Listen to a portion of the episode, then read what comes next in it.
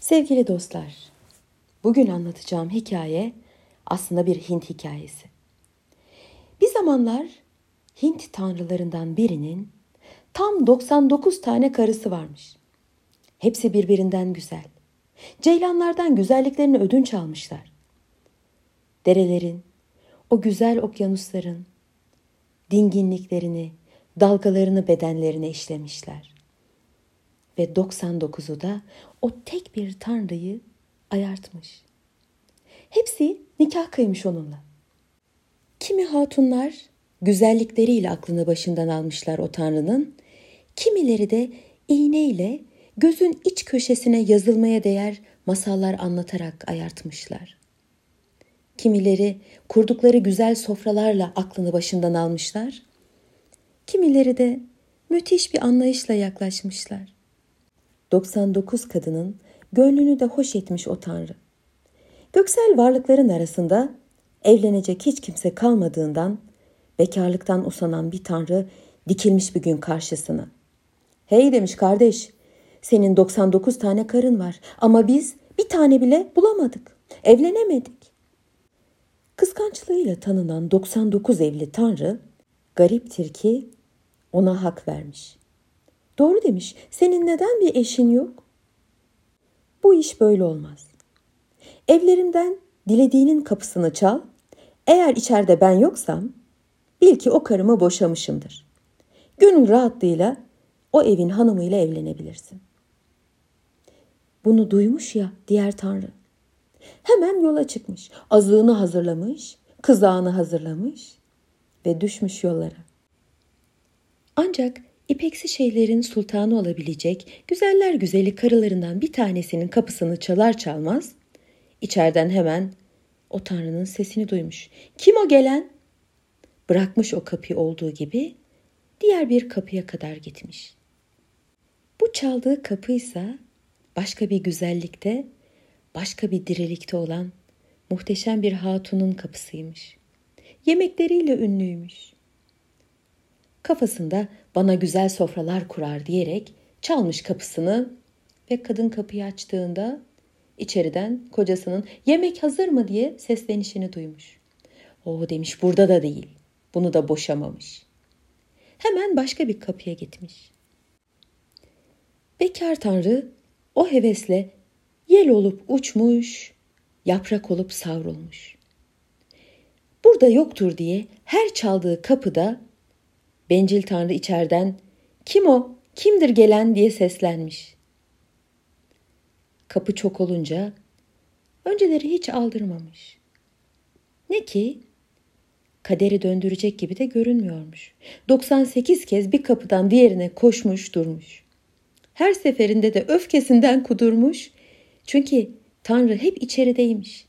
Bir karısını bile boşamamış. Artık 99. kapıya geldiğinde kendinden emin kapıyı çalmış. Çok güzel bir hatun açmış kapıyı. Öyle ki inceliklerin belli ki zarafetin sultanıymış. Ama ne olmuş dersiniz? İçeriden Tanrı'nın sesi duyulmuş. Hatun, gelen kim ki? Kısmetini bulacağını umarken 99 hatunlu Tanrı'nın şakasının kurbanı olmuş. Kızgınlıktan sakalları bile alev almış. Delirmiş. Göğe doğru öyle bir avazda bulunmuş ki bütün gök titremiş. Bağırıp çağırmış. Sözünü tutmadığı için Herkes onu şikayet etmiş. Ev sahibi ise çok sakinmiş. İçeride çocuklarının oynadığı, karısının güzel yemeklerle kurduğu sofraya misafirini davet etmiş. Gel demiş buyur. Buyur ve otur. Açıklamama izin ver. Aslında ben sözümü tuttum. Hiçbir karımdan vazgeçemedim. Kızma bana lütfen. Yalnızca kendimi 99'a bölüp her bir karıma dağıttım. Şimdi söyle bana. Sen mi yoksa ben mi daha yiğidim? günlerdir kapı kapı gezen diğer tanrı ısırmış dudağını ve çekilmiş huzurdan. Böylece artık kocalarının yokluğunda mutsuz olmayan 99 kadın ve ihtirasından vazgeçmeyen bir koca kalmış geride. Şen kahkahaları bütün kadınların göğü çınlatmış. Öyle ya, sevdikleri yanında olanlar her daim mutlu değiller midir? Bu yüz kişinin hepsi de çok mutluymuş. Geride yalnız kalansa düşünmüş yol boyu. 99 kadının bir adamı paylaşmaya gönül indirmesi mi daha kötü? Yoksa 99'a bölünen bir kocaya razı olması mı? Peki bir erkeğin 99 kadını aynı anda sevebilmesi mümkün mü? Bencilliği yüzünden kendinden vazgeçmesi ya? Mümkün mü? Kendisinin olamayan bir erkek 99 kadının olsa yine de soluk alabilir mi gerçekten? Sonra kendi yaptığına hayıflanmış. Benimki de iş demiş ya, benimki de iş. Ne aşka baktım, ne başka bir değere. Hangisi olursa olsun dedim kendi kendime. Oysa aşk nasıl saygı duyup da gelsin yanıma? Ben aşk için çıkmamış mıydım yola?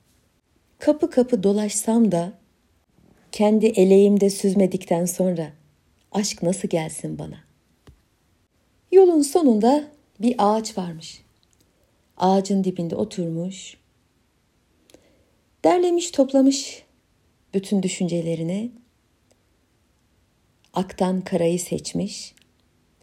Sonra demiş ki böyle adaletsiz bir göğün tanrısı olmaktansa yeryüzüne ineceğim.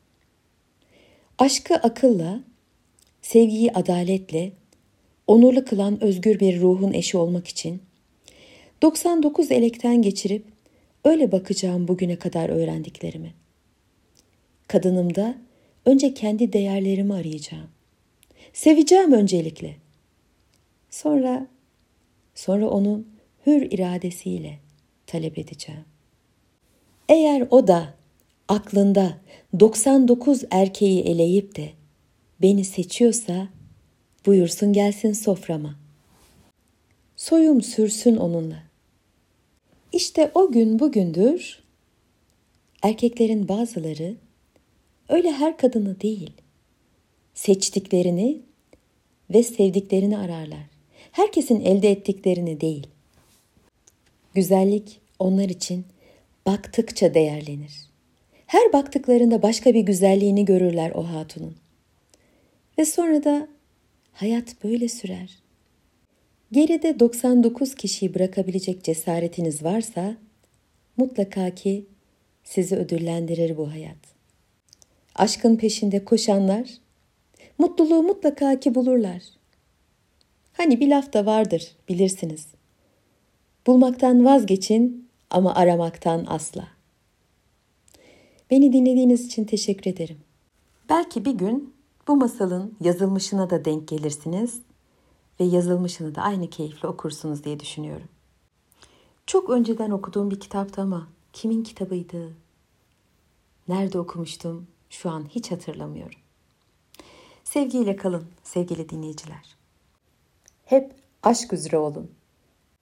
Aşk üzere olun ki aşk olsun diyenlerin sözü doğru çıksın.